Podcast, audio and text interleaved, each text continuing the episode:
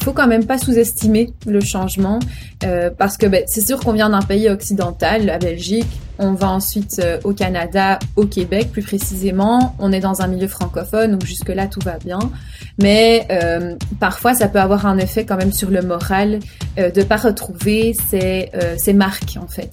Les marques ça peut être la langue, même si on se comprend sans problème, mais il y a des expressions, la nourriture aussi, on sait bien quand on a un petit coup de blues, on a envie de manger quelque chose qui nous rappelle la maison, peut-être qu'il y en a pas ici parce que c'est pas les mêmes produits. Donc il y a quand même plein de micro-choses qui s'accumulent qu'on se dit « Ah, il y a quand même des différences ».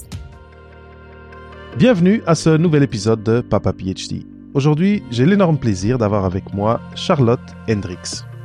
Charlotte Hendryckx est une neuropsychologue belge formée à l'Université libre de Bruxelles. Elle réalise depuis septembre 2019 un doctorat recherche et intervention en neuropsychologie clinique à l'Université de Montréal, sous la supervision conjointe de professeure Carolina Bottari au CRIR et professeure Nadia Gosselin au CEAMS. Charlotte réalise sa thèse sur les comportements problématiques comme l'agressivité physique ou verbale ou encore l'impulsivité chez des adultes ayant subi un traumatisme crânio-cérébral et vivant dans la communauté. Plus précisément, elle s'intéresse aux stratégies quotidiennes qu'ils mettent en place, eux et leurs proches aidants familiaux, pour faire face et gérer leurs comportements problématiques afin de réduire les impacts associés. Charlotte accorde aussi une grande importance au transfert de connaissances et à la vulgarisation scientifique dans son projet de thèse et sur le traumatisme crânien en général. Elle donne ainsi des conférences cliniques et diffuse ses résultats au domaine scientifique afin de sensibiliser le plus large public possible. L'objectif qui lui tient à cœur est ainsi de réunir sa passion clinique dans son travail de recherche en conservant un équilibre de vie sain proche de ses valeurs. Bienvenue sur Papa PhD, Charlotte. Merci David, bonjour. Bonjour. Encore une fois, très content de t'avoir ici. On s'était croisés en présentiel il y a quelques mois sur un panel carrière au CRIR, précisément, oui. Où j'ai eu le plaisir d'échanger avec des élèves en direct, ce qui est depuis ces dernières années, oui. C'est un événement qui est devenu assez rare, mais qui revient, disons, à la normale. Mais j'étais très content quand tu as proposé de parler de cette question de l'expérience de partir faire son doctorat à l'étranger. Et donc, ça, je te remercie énormément d'être ici aujourd'hui avec moi sur Papa PhD. Merci beaucoup aussi de me laisser la parole sur ce sujet-là, parce que j'espère que ça va parler à beaucoup d'étudiants internationaux, que ce soit au Canada ou ailleurs. Donc, je suis vraiment contente d'être là avec toi aujourd'hui.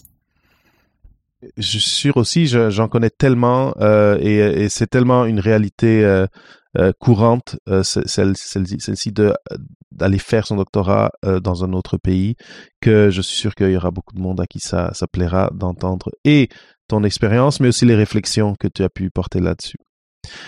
Mais avant qu'on en parle, alors, tu parlais dans ta présentation, on parlait de tes valeurs, d'un alignement, de ton travail avec tes valeurs et avec tes objectifs de vie. Mm-hmm. Est-ce que tu peux peut-être ajouter un petit peu plus à la toile que j'ai rapidement créée de qui est Charlotte Hendryckx? Oui, je vais essayer en tout cas.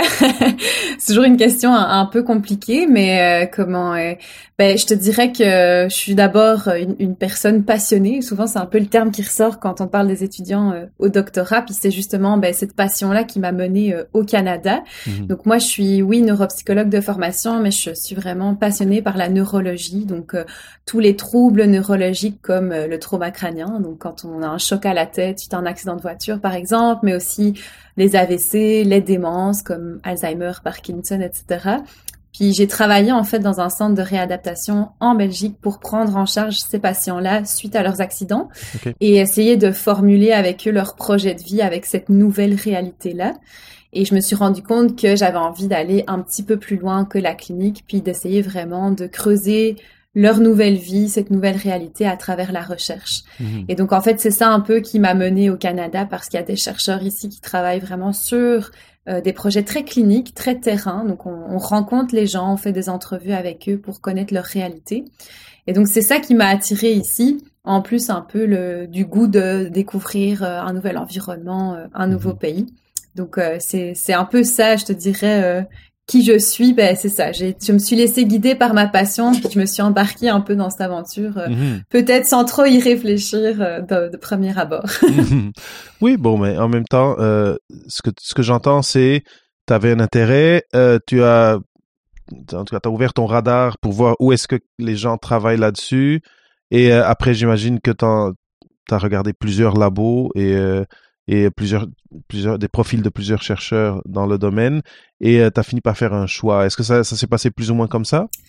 Ben ça s'est passé peut-être même encore plus de manière hasardeuse. Donc en fait, j'ai fait donc un bachelier en psychologie puis une maîtrise en neuropsychologie en Belgique. Puis à la fin de cette maîtrise là, je m'intéressais à la recherche et j'en ai parlé à mes professeurs d'université qui m'ont répondu les sujets pour lesquels tu es intéressé, tu les trouveras peut-être moins dans notre université, dans notre laboratoire, etc. Donc j'ai un de mes professeurs qui s'appelle Philippe Peigneux qui m'a conseillé de contacter une de ses collègues internationales qui s'appelait Nadia Gosselin. Okay. Et donc, qui est à l'heure actuelle ma codirectrice de thèse. Et donc, le lien s'est fait comme ça. Et de fil en aiguille, c'est ça, je l'ai rencontré par des Zooms, évidemment. Et je lui ai un peu parlé de mes intérêts de recherche, de mes intérêts cliniques. Et c'est elle qui m'a présenté par la suite Carolina Bottari.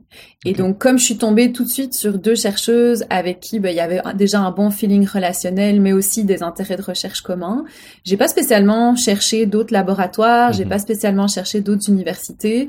Le format du doctorat que j'avais trouvé me convenait parce que je fais un doctorat recherche et clinique, donc c'est-à-dire que j'ai deux formations en parallèle, deux cliniques en neuropsychologie, mais également de recherche pour ma thèse. Et une fois que j'ai rencontré Carolina Bottari, ça a tout de suite cliqué au niveau des sujets et d'intérêt de recherche. Donc je me suis arrêtée là, puis je me suis dit pourquoi pas, let's go, on y va pour le Canada. Et donc j'ai fait les démarches pour appliquer au doctorat. Excellent. Donc l'importance du réseau de son superviseur dans l'entrée en contact avec des chercheurs qui pourront dans le fond être nos superviseurs pour le doctorat, ou en tout cas des collaborations pour notre projet. Je trouve que c'est vrai que c'est important. Mais maintenant, est-ce que donc clairement le fait que le match était bon d'emblée avec ces personnes-là, c'est un peu un coup de chance. Ouais. Mais après, est-ce que tu as essayé de chercher d'autres informations sur Montréal, l'université, c'était quoi après, c'était quoi les prochaines étapes après savoir OK, je veux travailler avec ces personnes-là. Qu'est-ce que tu as dû faire par après en termes de vraiment s'organiser pour que ça marche, pour que les choses soient en ligne, pour que tu sois inscrite, etc., etc. Ben c'est sûr que donc la première étape c'était donc ces contacts-là, trouver un intérêt pour une direction de recherche, parce que c'est sûr qu'on peut pas vraiment s'embarquer dans un doctorat sans avoir la direction en tête. Puis après, le doctorat que moi je fais en neuropsychologie, c'est un doctorat compétitif. Donc ça veut dire qu'il faut soumettre un dossier pour ensuite faire des entrevues et être sélectionné. Donc, c'est pas comme une inscription ouverte à tous. Il y a vraiment une sélection sur base du dossier. Okay. Donc, en partant de ce principe-là, l'étape suivante, ça a été de compléter mon dossier. Donc, il y a des lettres de motivation, le CV, un peu tout ce qui s'ensuit comme n'importe quel dossier. Et donc, soumettre ce dossier-là que j'avais soumis donc en février 2019 à l'époque. Et par la suite, attendre. Donc, attendre si on est sélectionné. Ensuite, il y avait une entrevue de sélection en visioconférence. Et par la suite, savoir si on est vraiment dans les finalistes, si je peux dire. Donc, en parallèle, oui, je m'étais renseignée sur Montréal, mais encore une fois, c'est parce qu'on m'avait proposé Montréal, j'avais comme pas comparé avec d'autres villes. Puis ça aussi, ça a été un beau coup de chance parce qu'on s'est retrouvé dans une ville finalement qui est quand même accessible financièrement, en français. Ouais. On perd pas trop nos repères non plus culturels, même si évidemment c'est différent. Donc la première étape, c'était le dossier administratif mais universitaire. Puis ensuite, quand j'ai appris que j'étais sélectionnée, ça a été le dossier d'immigration. Et donc là, on s'embarquait dans autre chose déjà. Mais oui. Donc juste pour être clair, le dossier, donc ce doctorat compétitif, c'est en Belgique, c'est au niveau de l'université en Belgique que ça se passe? Non, c'est vraiment à l'Université de Montréal. Okay. Donc, moi, je me suis inscrite à l'Université de Montréal. Je suis pas en codirection internationale. Donc, en psychologie, souvent, il y a des places limitées. Donc, par exemple, le doctorat que moi, je fais, il y a 12 places par année. Okay. Donc, les candidats soumettent leur dossier. Il y a une première vague de sélection sur base du dossier. Puis ensuite, il y a une deuxième vague de sélection sur base des entrevues avec les directeurs de programme, les chercheurs, etc. Et par la suite, ils font une liste avec une liste d'attente. Donc moi, j'avais été mise sur liste d'attente, puis il y a eu des cancellations d'étudiants qui avaient peut-être eu d'autres doctorats qui étaient leur premier choix. Et donc, on m'a recontactée en avril 2019 pour m'annoncer que j'avais été prise. Okay. Et c'est à ce moment-là que je me suis un petit peu plus investie dans la découverte de l'Université de Montréal. Parce que quand on est étudiant international, c'est sûr qu'on essaye de pas trop s'emballer, de calmer un peu nos espoirs et nos attentes pour pas être trop déçus. Donc, j'ai attendu quand même cette nouvelle-là avant de lire les guides sur Montréal, sur l'université, découvrir un peu où est-ce que j'allais vivre finalement. Très bien, très bien. Et donc, tu dis qu'après, il y a eu, donc quand tu as su que tu avais la place, Yahoo, c'est toujours un moment de bonheur et de plaisir. Mais après, c'était bon, là, la paperasse pour l'immigration. Et ça, moi aussi, j'ai dû passer à travers ça. Qu'est-ce que tu peux partager à ceux qui nous écoutent par rapport à ça? Ben, je pense que moi, mon plus gros conseil serait de peut-être le faire un peu moins avec un coup de chance comme je l'ai fait. C'est-à-dire que moi, j'ai eu beaucoup de chance, comme tu l'as dit. J'ai eu un fit assez direct avec une directrice de recherche. J'ai été sélectionnée, puis je m'étais pas vraiment renseignée sur dans quelle ville je m'embarquais. Mais je pense que c'est quand même important de le faire avant même d'appliquer un doctorat ou appliquer à des études, parce que quand on choisit une ville, il y a des aspects financiers. C'est quoi le coût de la vie là-bas? C'est quoi les démarches d'immigration? Est-ce que nos diplômes vont être reconnus dans cette ville-là? Est-ce qu'on va devoir reprendre des cours aussi? Donc moi, dans mon cas, mon diplôme de neuropsychologue n'est pas reconnu au Québec. Il faut faire une demande d'équivalence. J'ai pas dû la faire simplement parce que je refais une formation clinique à travers mon doctorat. Donc j'aurai le diplôme à la fin. Mais mettons, j'aurais voulu travailler en parallèle. J'aurais dû passer par l'ordre pour faire équivaloir mon diplôme. Et c'est comme ça dans plusieurs disciplines. Donc ça, c'est quand même un élément important à savoir avant de partir à l'étranger, parce qu'il y a des gens qui se retrouvent un peu coincés en apprenant qu'ils peuvent pas travailler dans leur domaine. Puis ensuite, pour l'immigration aussi, c'est sûr que je me doutais qu'il y avait des démarches d'immigration, mais je m'étais pas vraiment super renseignée avant d'appliquer à mon doctorat. Et donc, c'est un long chemin dur à parcourir parce que l'immigration québécoise est quand même connue pour être très, très rigoureuse, très spécifique. Donc, c'est sûr que là, il faut être sur la coche pour tout faire correctement, n'oublier aucun document, parce que c'est ça alors qu'on peut avoir des délais. Puis c'est là que ça repousse. Puis souvent, moi, par exemple, j'ai été acceptée en avril 2019. Je commençais en septembre 2019. Donc, j'avais comme 4 mois pour faire tous mes documents d'immigration et qu'ils soient acceptés. Parce que c'est pas toujours le cas. Donc, faut être vraiment super organisé, lire tout en détail, oser poser ses questions sur les forums, les groupes Facebook d'immigration, etc., pour être sûr de pas se faire avoir, rien oublier et bien compléter ces documents pour pas devoir resoumettre des documents par la suite. Oui, en effet. Et c'est ça, il n'y a pas vraiment de système, du fait que tu as été accepté dans le programme. Après, il n'y a pas... j'ai envie de dire un mot en anglais, mais il n'y a pas une voie rapide, il n'y a pas de support... qui vient en lien avec le fait que tu as été accepté. Il faut que tu le fasses indépendamment, comme citoyenne, comme personne indépendante. Oui, tout à fait. Puis, il y a des aides à l'université quand même de Montréal, parce que c'est quand même une université qui est habituée à recevoir des étudiants internationaux. Puis je sais qu'il y a quand même plusieurs universités où c'est le cas. Donc, par exemple, si on prend l'exemple de l'IDM, on a le bureau des étudiants internationaux. Mais encore une fois, la démarche est vraiment proactive. C'est l'étudiant qui doit les contacter, qui doit par la suite soumettre son permis d'études à l'université. Donc, toutes les démarches viennent de nous. Il y a personne qui va nous écrire en disant « Allô, on sait que tu es étudiant international, peut-être que tu aurais besoin d'un coup de main pour faire tes démarches. » Puis ça s'accompagne quand même de solitude parce que notre famille non plus ne connaît pas ça. Donc, on n'est plus « Papa, maman, est-ce que tu peux m'aider? Je sais pas comment faire. » C'est « On se démerde tout seul, on avance, on se renseigne. » Puis si on loupe une info, ben, ça peut être quand même fatal sur notre parcours d'immigration.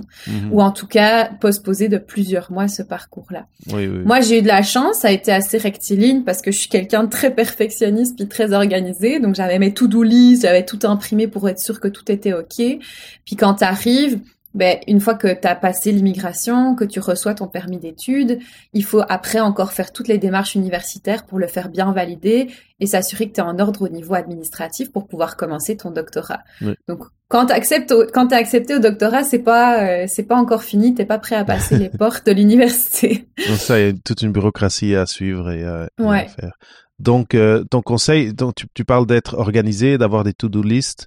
Est-ce qu'il y a une ressource comme ça en particulier qui t'aurait aidé le plus, que tu peux partager ou en tout cas, comment toi tu as fait pour trouver toutes les bonnes informations et te créer une espèce de petit échéancier de ce qu'il fallait faire? Moi je dirais c'est la première ressource quand même, c'est le site d'immigration du Québec qui est bien fait en termes de quantité d'informations. La structure est pas toujours top, mais c'est vraiment se renseigner le plus possible, lire. Ça, c'est mon premier conseil. Puis mon deuxième conseil, c'est en parler. Moi, j'aime bien raconter ma vie à tout le monde, mais le point positif de ça, c'est qu'on rencontre des gens qui connaissent des personnes à Montréal. Et donc, de fil en aiguille, j'ai eu l'occasion de rencontrer des personnes avant même d'arriver, que ce soit des immigrants. Souvent, c'était des immigrants quand même, des Belges ou des Français. Okay. Et ça m'a permis, en fait, de poser mes questions. Alors, c'était des questions aussi simples que comment tu t'habilles en hiver, très important ici. C'est ça. Ou c'est quoi le coût de la vie, c'est quoi ton loyer, à quoi je dois m'attendre pour payer, comment ça s'est passé la douane à l'arrivée, parce que c'est quand même une étape très très stressante aussi. On s'arrache de notre cocon familial et social, puis on arrive à la douane avec des gens qui font peur et qui sont pas très sympathiques. Non, c'est ça. Il faut qu'on passe pour commencer notre nouvelle vie de l'autre côté. Donc, c'est ça, se renseigner, en parler, puis après, s'asseoir et faire sa liste pour être sûr de rien oublier, quoi. Pour la douane, est-ce que tu dirais que il y a des erreurs qui peuvent être faites ou d'avoir ses papiers bien en ordre, ça suffit? Je pense que avoir ses papiers bien en ordre, puis il y a aussi l'attitude qui est importante parce que les douaniers sont pas là pour rigoler. À juste titre. Non. Donc, c'est sûr que c'est pas le moment de faire des petites blagues ou, c'est ça, d'être un peu taquin ou cynique ou arrogant. Moi, généralement, quand il y a les immigrants qui arrivent, je leur conseille, on fait profil bas, on a nos documents en ordre, on est prêt à sortir notre lettre d'acceptation au Québec, notre lettre d'acceptation à l'université si c'est des étudiants, on écoute bien ce qu'ils nous demandent, puis on se tait. C'est pas mal ça. Parce que, mine de rien, on sait jamais sur qui on peut tomber. Puis c'est des gens qui ont finalement notre vie entre leurs mains. Parce que s'ils décident de refuser, pour quelconque raison, on retourne en Belgique, on retourne en France, on retourne dans notre pays. Donc là, c'est quand même très, très stressant. Ouais, oui, c'est sûr. Non, je suis totalement d'accord avec tes conseils. Et donc, alors, on a fait nos papiers à temps, et bien comme il faut, on a pris l'avion. On est arrivé, on passe la douane, mais il faut aller habiter quelque part. Comment ça s'est passé pour toi, cette question de trouver où rester? Est-ce que tu as réussi à le faire aussi à l'avance comme il faut, ou tu t'es trouvé une première place temporaire pour après te donner le temps de trouver l'appart, ou en tout cas la place où tu allais rester par après? Déjà, je pense qu'il y a peut-être un élément qu'il faut rajouter avant, c'est un peu le tumulte émotionnel qu'on vit à travers tout ça. Parce que là, on le voit de manière très objective et séquentielle. Mais c'est sûr que c'est important aussi, là, c'est un petit conseil, en amont. Moi, j'avais pas réalisé tous les changements de vie que ça impliquait. Je suis quelqu'un qui est très proche de ma famille, très proche de mes amis.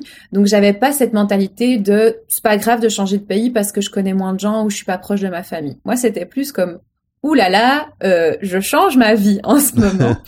Donc, c'est quand même important. Puis c'est sûr que le départ à l'aéroport, ça a été très, très difficile. Ça vient avec beaucoup de pleurs, beaucoup d'émotions.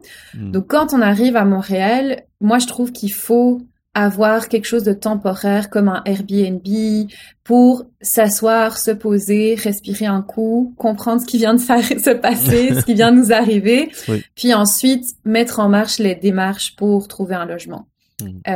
Parce que c'est ça, on n'est pas très fonctionnel, hein. Moi, je suis psychologue, donc c'est sûr que je sais que le stress puis l'anxiété, ça joue sur nos capacités d'organisation. Donc, on se prend une nuit où on arrive, on dépose les valises, on respire, puis ensuite, le lendemain matin, on s'apprête à faire nos recherches. Donc, nous, c'est ça. Moi, je suis venue avec mon conjoint. On avait pris un Airbnb pendant comme 2-3 semaines. Puis, on avait pas mal juste ce buffer-là pour trouver un logement parce que moi, le 1er septembre, je commençais l'université puis je voulais être installée. Ben oui. Donc, en plus de ça, à Montréal, les logements, on le sait, vont tellement vite que c'est pas possible, en fait, d'en trouver un avant d'arriver dans la ville. Il faut visiter, tout simplement. Ouais. Donc, j'ai fait comme tout le monde. J'ai été sur Kijiji, j'ai été sur Marketplace, j'ai été à l'affût des annonces dans la rue avec des numéros de téléphone.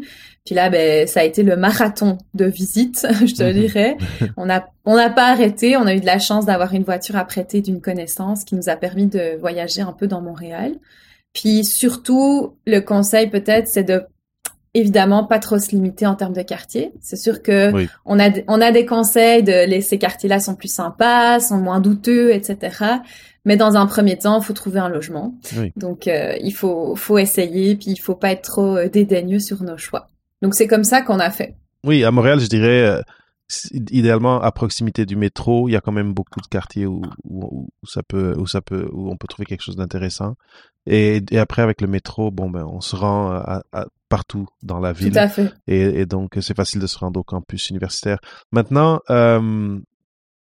moi, je me souviens que, et aujourd'hui, je l'aurais fait différent, quand moi, j'ai cherché ma première place où rester. Je me suis, d'ailleurs, pour la première fois, en tout cas, je me suis mis en colloque avec quelqu'un et on cherchait à deux, ce qui je trouve aussi était intéressant. Et nous a aidés, mais on a fait ce que je considère aujourd'hui une erreur de dire que on était étudiant en doctorat. Et je sais pas si toi tu l'as fait comme ça, mais cette question de dire le mot étudiant une ou deux fois a vraiment changé la conversation complètement. Mm-hmm. Et même après en expliquant oui mais on fait de la recherche, d'expliquer on a tout fait notre scolarité, on a tout est essayé d'expliquer, mais le fait qu'on avait dit étudiant, ça avait fait que ben, cette conversation-là ne marchait fermé. Pas et voulait, c'est ça, fermé, voulait plus rien savoir.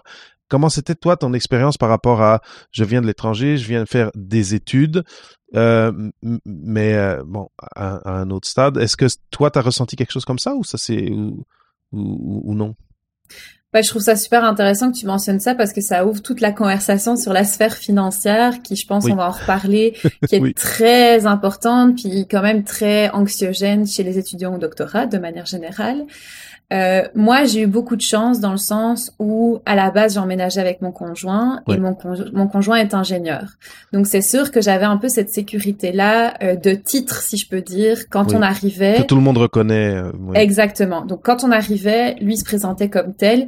Puis moi, je disais que j'étais chercheuse. Parce qu'en soi, nous sommes des chercheurs, même oui. Si on est des chercheurs juniors. Puis, ça permettait, comme tu dis, d'avoir une conversation tout à fait différente. Puis, par contre, l'autre problème qu'on a eu, c'est que donc à Montréal, je sais pas s'il y a des Québécois qui nous écoutent à l'heure actuelle, mais c'est sûr que on a ce qu'on appelle l'enquête de crédit, donc vérifier si on est des bons payeurs. Sauf que en Belgique, même en France, l'habitude d'utiliser la carte Visa n'est pas du tout la même, ce qui fait qu'on n'a pas de preuve en fait que nous sommes des bons payeurs. Donc nous, c'était plus à ce niveau-là que ça pouvait coincer, de prouver cette enquête de crédit qu'on n'avait pas. Mmh. Donc c'est sûr que moi, encore une fois, quelle chance d'avoir un conjoint avec moi, parce que si j'avais été seule présentée comme étudiante, ça aurait été, je le sais, très problématique. Mmh. Puis même au niveau financier, j'aurais certainement été dans une coloc parce que j'aurais pas pu me permettre de payer un loyer seul complet. Mmh.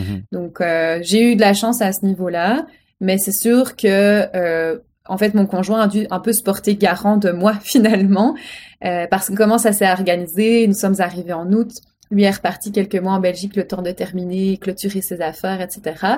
Donc, il fallait qu'il se porte garant pendant les 3 mois où moi, je restais toute seule dans le studio qu'on avait trouvé, pour que nos propriétaires sachent que le loyer allait être payé, même si c'est finalement moi qui le payais du côté québécois. Oui, oui. OK, bon, mais tu vois, ça va vraiment avec l'expérience que moi, j'ai vécue. Ouais. Et donc, le conseil qui sort de là, c'est bon, si vous venez seul, déjà, considérez être en coloc avec quelqu'un. Et ça prend un petit peu de temps pour connaître des gens qui peuvent être vos colocs.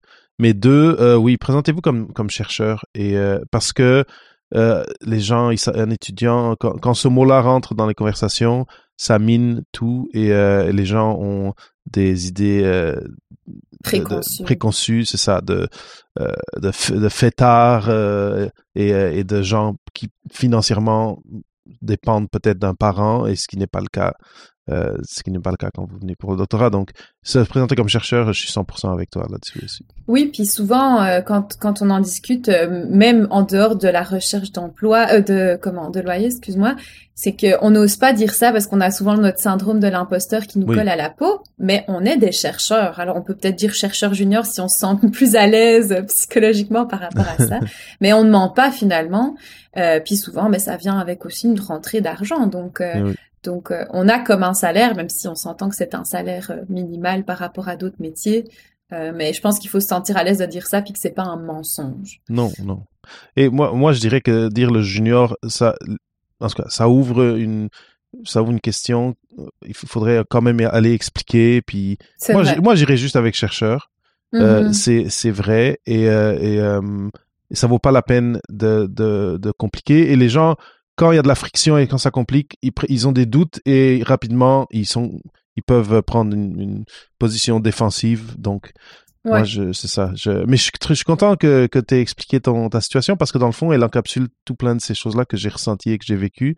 Mais en tout cas, je suis content que ça soit bien passé pour toi aussi. Et donc, vas-y. Puis peut-être un dernier conseil par rapport à ça, quand on fait notre démarche d'immigration pour venir au Québec, on doit prouver qu'on est capable de se financer pendant 1 an. Et donc, on doit prouver qu'on est capable, si je me rappelle bien, d'avoir une somme comme 10 000 ou 15 000 $ sur un compte ou d'une manière ou d'une autre. Donc, parfois, ça aussi, ça peut être comme un argument, étant donné que peut-être qu'on a dit qu'on était étudiant, donc on s'est un petit peu cramé cet argument-là. Peut-être qu'on n'a pas d'enquête de crédit. Donc, il y a parfois des manières de prouver quand même qu'on a des fonds pour pouvoir payer notre loyer. C'est sûr que quand on est européen, c'est un peu particulier et perturbant parce que ça fonctionne pas du tout comme ça chez nous. Puis, c'est sûr aussi pour nos auditeurs que moi, je parle vraiment d'une expérience européenne d'immigration. Je pourrais pas parler de personnes qui viennent de continents comme l'Afrique, par exemple, c'est très différent, j'en doute pas. Mais reste que pour nous, quand on doit faire ces démarches de preuve un peu financières, c'est particulier. Mais faut pas oublier qu'on a ces atouts-là en poche quand même, puis que si on est à l'aise de, je sais pas moi, faire une capture d'écran de son compte ou de prouver qu'il y a des finances derrière, on peut le faire aussi pour les rassurer en tant que propriétaire qu'on va payer le loyer, quoi. Oui, c'est ça.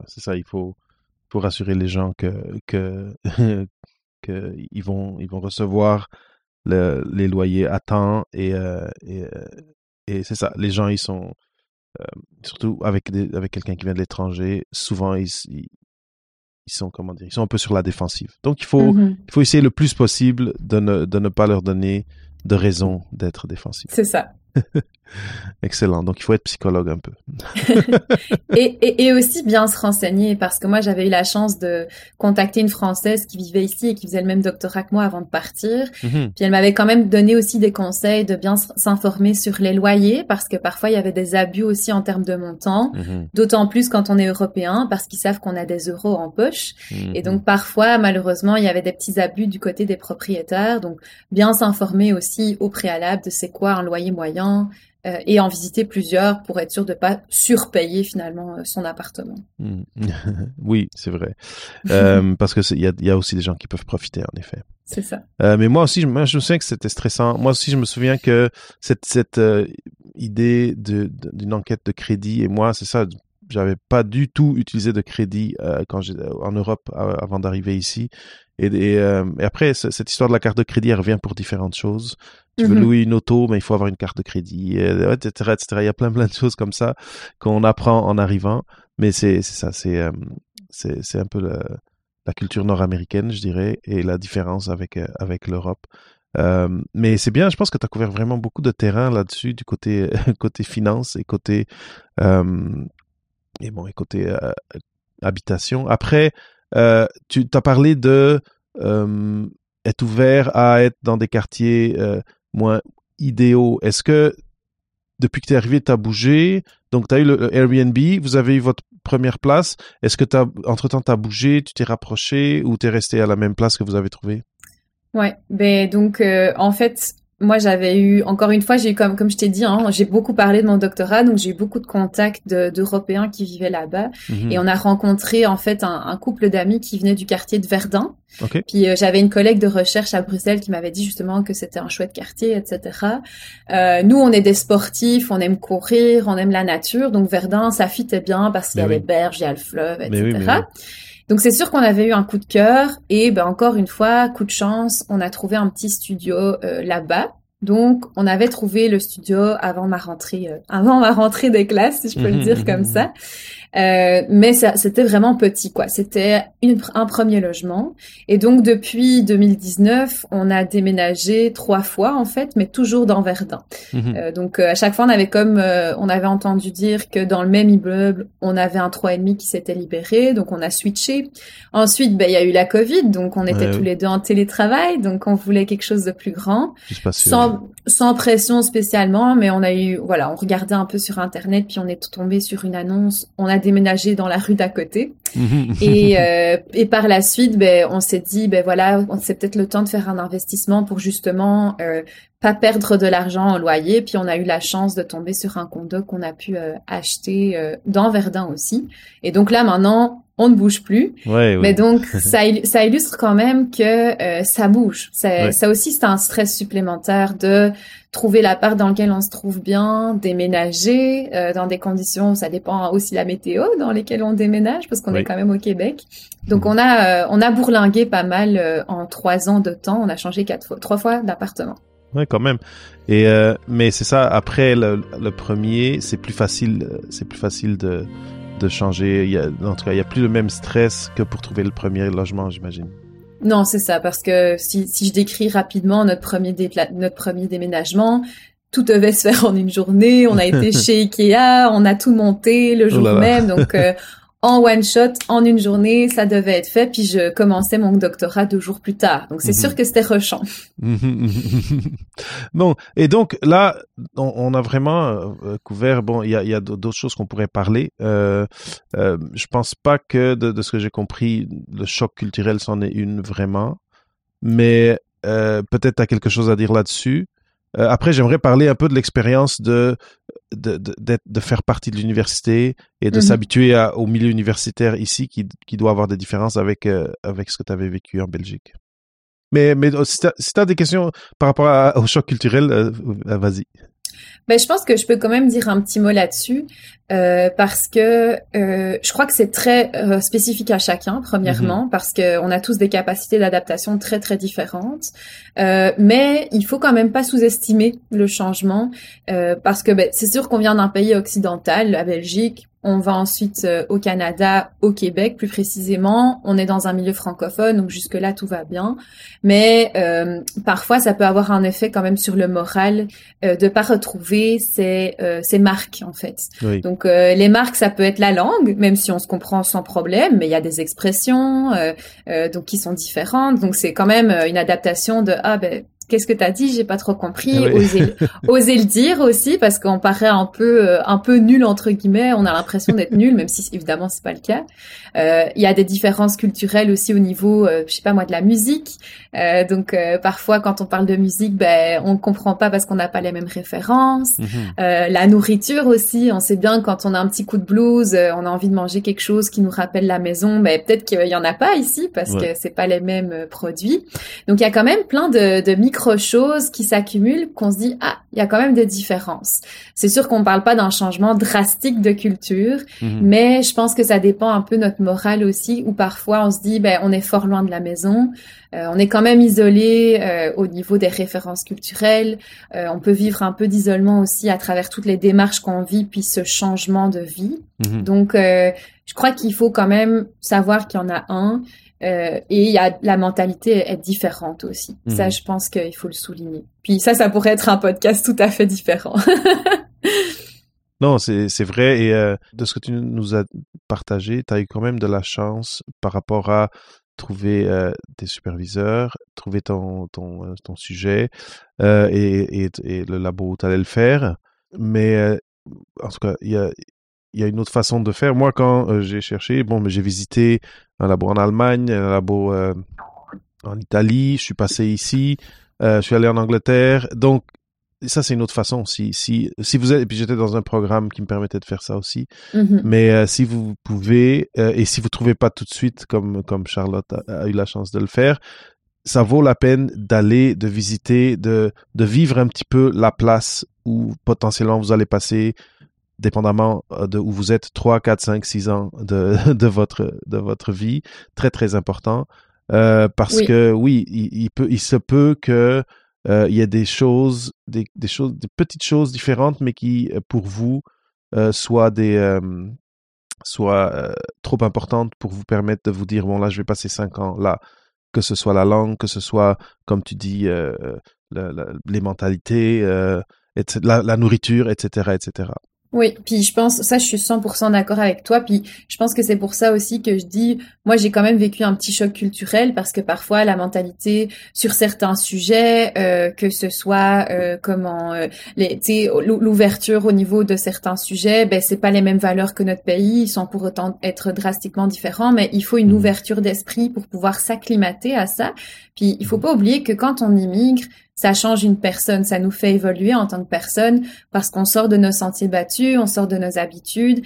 Puis c'est ça, ça demande des grosses capacités d'adaptation.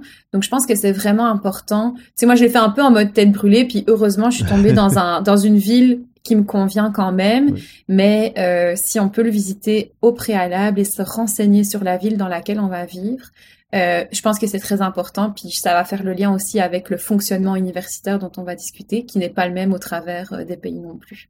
Oui, c'est ça. Donc, si vous avez la chance de pouvoir visiter, ou bien si vous ne pouvez pas visiter, parlez avec des gens qui sont au labo qui vous intéressent ou qui ont été au labo qui vous intéressent et qui, surtout, s'ils eux aussi ils ont immigré pour le faire, c'est l'idéal, pour avoir vraiment leur juste par rapport à toutes ces choses-là. Mais donc là, on arrive un peu dans les dernières 5 minutes de l'entrevue et oui, on va parler, j'aimerais savoir ton expérience par rapport à ça, au fonctionnement de l'université. On a un peu parlé de la bureaucratie au début et de s'assurer de tout faire dans les délais et de tout bien remplir, etc., pour que tout marche bien. Mais après, une fois devenue élève, donc doctorante, dans ton cas de l'Université de Montréal et en particulier des centres de recherche auxquels tu es associé, qu'est-ce que tu peux nous partager avec nous par rapport à ton expérience disons peut-être de comparaison avec ton expérience en Belgique? Ben, je pense que là, il y a aussi une grosse acclimatation au milieu universitaire parce que honnêtement, ça fonctionne pas du tout de la même manière que ce que moi j'ai connu à l'université, que ce soit dans la relation avec les professeurs qui enseignent ou dans la manière de passer un examen, de trouver des ressources, etc. Donc là, il faut vraiment aussi oser poser ces questions à tout le monde, même si on pense que c'est des bêtes questions, il n'y a pas de bêtes questions en fait, puis aller chercher l'information. Donc moi quand je suis arrivée, je suis quelqu'un de très super actif, puis je veux avoir toutes les réponses à mes questions. Donc j'ai été, tu sais, aux journées d'accueil du doyen, aux activités de première année, même si c'était plus pour les bacheliers, pour comprendre le système de l'université, parce qu'on va faire face à des choses comme, par exemple, en Belgique, c'est un détail, mais nous on voit nos professeurs, c'est très hiérarchisé, c'est très monsieur, madame, etc. Ici, c'est quand même beaucoup plus horizontal comme fonctionnement, même si on retrouve quand même de la hiérarchie. Ça, c'est un premier exemple. Un deuxième exemple, ça va être au niveau des points. Et c'est très important quand on est au doctorat parce qu'on va aller chercher des bourses, donc il faut qu'on ait des très bonnes notes.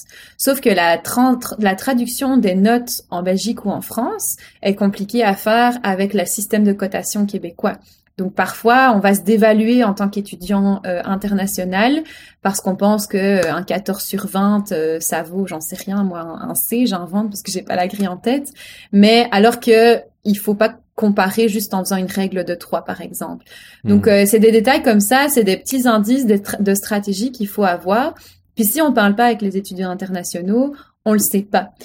Puis pour les doctorants, encore une fois, c'est essentiel parce que quand on applique à des bourses, il faut qu'on ait des bonnes notes. Puis si on n'est pas capable de justifier notre système de cotation internationale, on va se faire dévaluer par les évaluateurs et donc on va pas gagner les bourses. Alors que en Belgique, un 16 sur 20, c'est excellent, par exemple. Oui.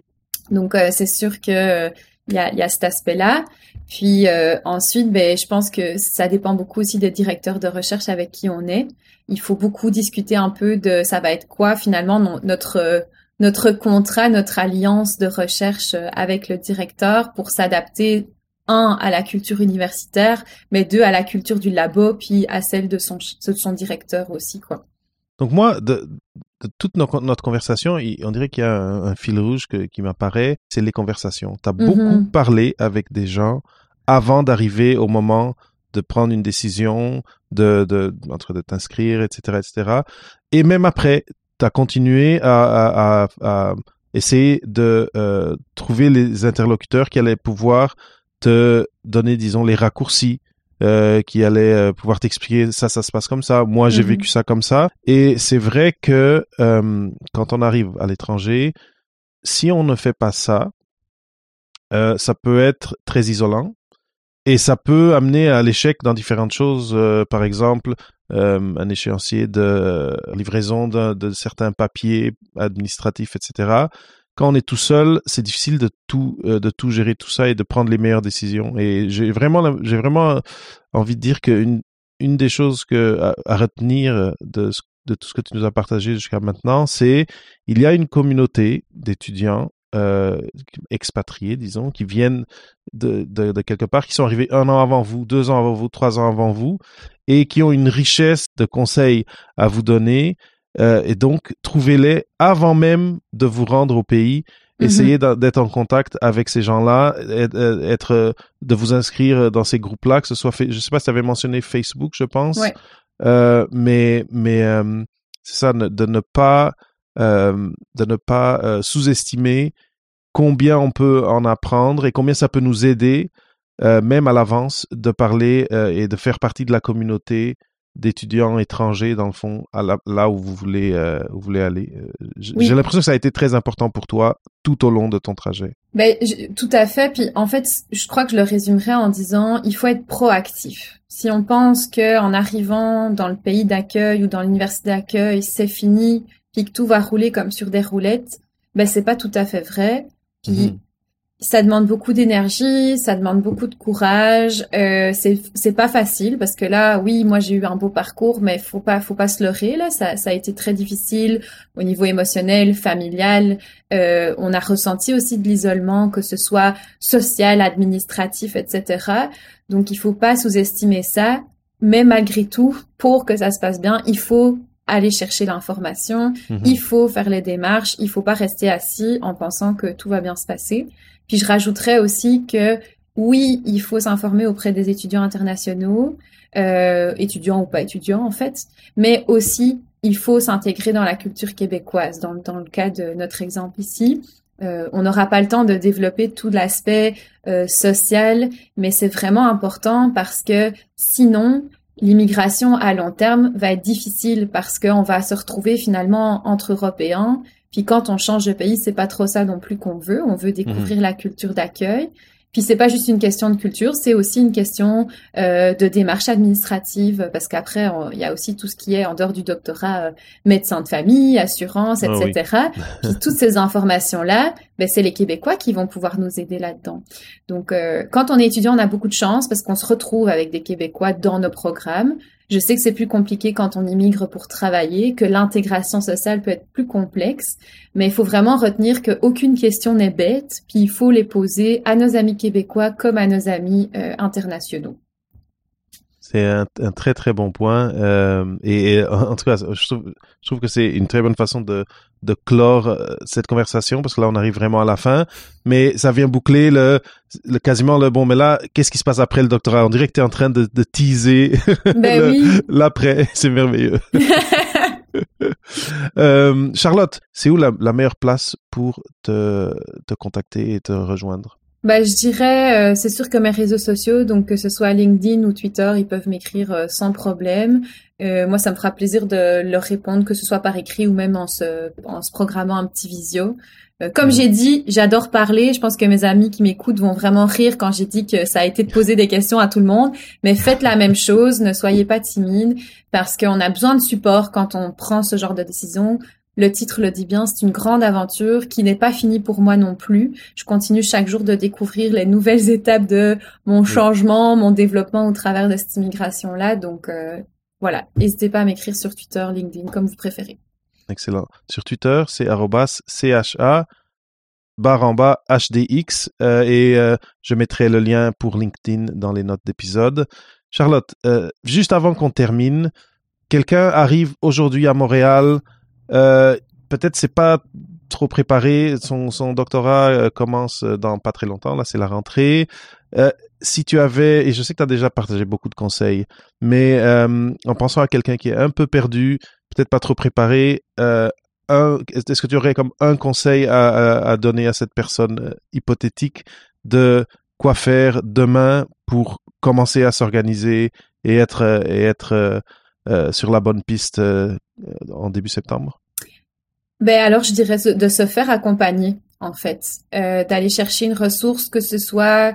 Tu sais, il y a beaucoup de travailleuses sociales, d'intervenants à l'université ou ce genre de choses, parce que si on est un peu perdu, qu'on ne sait pas par où commencer, comme on l'a dit, c'est multifactoriel, administratif, social, immigration, études. Donc, ça permettrait à la personne d'avoir un support professionnel pour s'organiser, ne rien oublier et pouvoir se confier aussi si c'est difficile, puis qu'ils ont besoin d'un support plus émotionnel aussi et qu'ils ont peut-être pas encore leur réseau social qui est développé. Très bien. C'est un très, très bon conseil. Tu vois, je savais pas qu'il y avait des travailleurs sociaux à l'université, mais c'est un très, très, très bon conseil et il faut jamais avoir... honte ou peur ou en tout cas d'aller chercher des services qui nous sont offerts. Ces gens sont là pour aider et si vous êtes dans le besoin de cette aide-là, bien allez le chercher, c'est là pour vous. C'est ça, puis quand je dis ça, il faut pas non plus le prendre dans le sens que c'est d'office un soutien psychologique parce que parfois c'est comme ça qu'on l'associe un peu, mais c'est des gens qui vont fournir un soutien vraiment global sur différents points d'aide en fait. Merveilleux. Charlotte, merci énormément pour ton généreux partage ce matin ici dans cet enregistrement de Papa PhD. J'ai vraiment, vraiment apprécié tout ce que tu as pu partager. C'est drôle, j'ai vu beaucoup de parallèles avec ce que moi j'ai vécu, même s'il y a eu des différences. Et je suis content que les erreurs que moi j'ai pu faire ou les choses que j'aurais pu faire différent, mais toi, j'ai vu que tu les as bien faites et que ça t'a bien servi. Donc, par exemple, cette histoire toute simple de éviter de dire « je suis un étudiant », ça a l'air tout bête, mais j'étais très content que ça s'aligne avec ce que toi t'as vécu. Et je pense que c'est un tout petit mais très important conseil que les gens peuvent garder et utiliser aujourd'hui. Donc, merci énormément. Merci, je suis super contente aussi d'avoir pu partager ça. C'est sûr qu'il y a encore plein de choses qu'on aurait pu aborder. Je le cite juste comme ça aussi, mais pour pas l'oublier, comme la création de son réseau social où il faut être proactif aussi, que oui. C'est normal parfois de se sentir un peu dépassé, puis isolé, puis l'impact psychologique que ça peut avoir. Et je terminerai aussi par l'implication financière au niveau des bourses qui ne sont pas toujours les mêmes et équivalentes entre internationaux et québécois ou canadiens. Toutes des choses que les gens peuvent peut-être aller chercher par eux-mêmes sur Internet, de bien se renseigner sur ces aspects-là aussi avant de s'embarquer dans cette aventure-là, parce que on le sait, l'argent c'est le nerf de la guerre, mais ça l'est encore plus quand on est étudiant au doctorat. Donc voilà, puis j'espère que ça a pu faire écho, mais je suis contente que ça ait fait écho chez toi, puis peut-être chez d'autres personnes qui pourront nous écouter. N'hésitez pas à nous écrire si vous avez des questions. Oui, écrivez-nous, je n'en doute pas du tout que ça fera écho. Oui, écrivez-nous, Charlotte ou moi sur LinkedIn, et après comme je disais, je partagerai ton Twitter dans les notes d'épisode. Bon, après si vous écoutez cet épisode et que vous n'êtes pas encore abonné ou au podcast ou à la chaîne YouTube de Papa PhD, faites-le. On vient de dépasser les 200 et là maintenant mon prochain objectif c'est les 500, mais bon, je suis un petit peu ambitieux. Il faut. Charlotte, merci énormément et à très très bientôt. Merci tout le monde, au revoir.